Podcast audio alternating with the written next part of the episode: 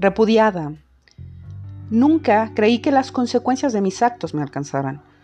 Al ser ya una adulta, no visitaba regularmente la iglesia. Me bastaba creer en un Dios, al que le pedía soluciones a mis decisiones mal infundadas.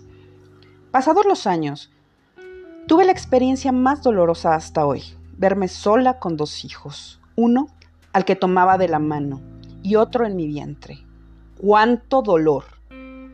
Estás pensando qué está sucediendo y en tan solo una semana y media creí que Dios había escuchado mis plegarias, pues el padre de mis hijos regresó a casa.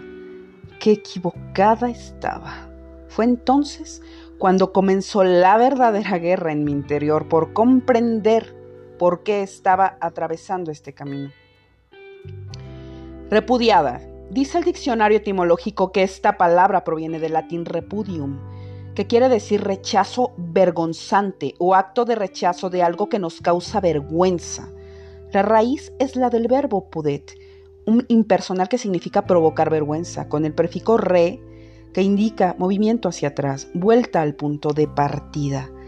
Ahora no solo comprendo el concepto, puedo decir que literalmente lo viví.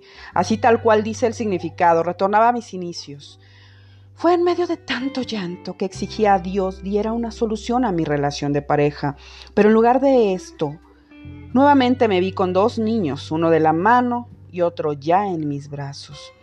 Kilos de menos, pretendientes de más, una cajetilla diaria de cigarros, viendo los días pasar. Por medio de la oración regresé a mi primer amor, aquel a quien fervorosamente le pedía una familia restaurada, pues en medio de lágrimas cedía su amor que me abrazó como nunca nadie lo hizo ni lo hará. Él, mi amado Jesucristo, no me rechazó a pesar de que adulteré, no solo en contra de mi cuerpo, en contra de mi familia, en contra del mismo Dios. Me enamoré. Y por ahí dicen más bien que lo que sí, que soy fanática por creer que orando mi vida será restaurada, así como mi familia. Pero creo en Jesús y lo que dijo que hará en mí, pues al transcurrir el tiempo el Padre se ha manifestado de maneras asombrosas a mi vida.